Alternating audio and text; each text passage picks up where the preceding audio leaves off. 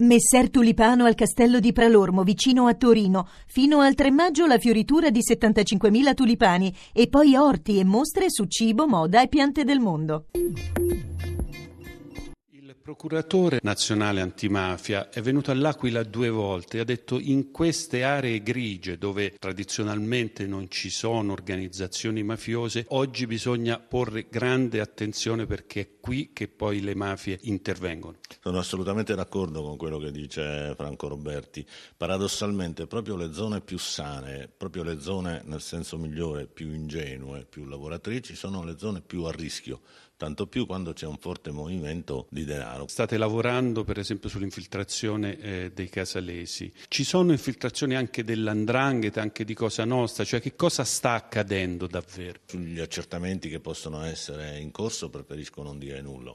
Su quello dei casalesi effettivamente si è verificato un accertamento processuale che eh, delle ditte hanno ottenuto degli incarichi, degli appalti con eh, conseguenti fenomeni di caporalato e quindi di inquinamento del tessuto economico.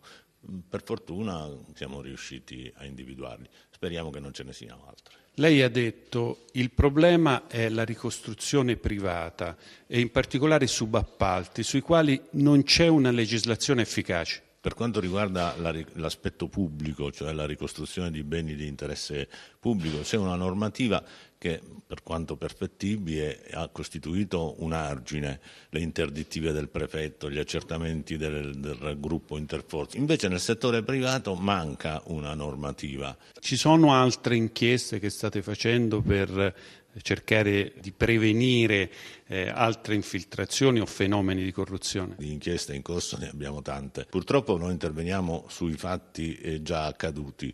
La prevenzione è solo una possibilità indiretta, occorrerebbe qualcos'altro per prevenire. Il tema della corruzione si sta percorrendo la strada giusta oppure bisognerebbe fare altro? Questo nuovo provvedimento è certamente un passo avanti. Il problema della corruzione è il problema dell'Italia perché inquina il settore economico, inquina l'etica, le coscienze e costituisce il terreno eh, fertile nel quale si espande la criminalità organizzata. È un buon segno che la politica comincia ad accorgersene.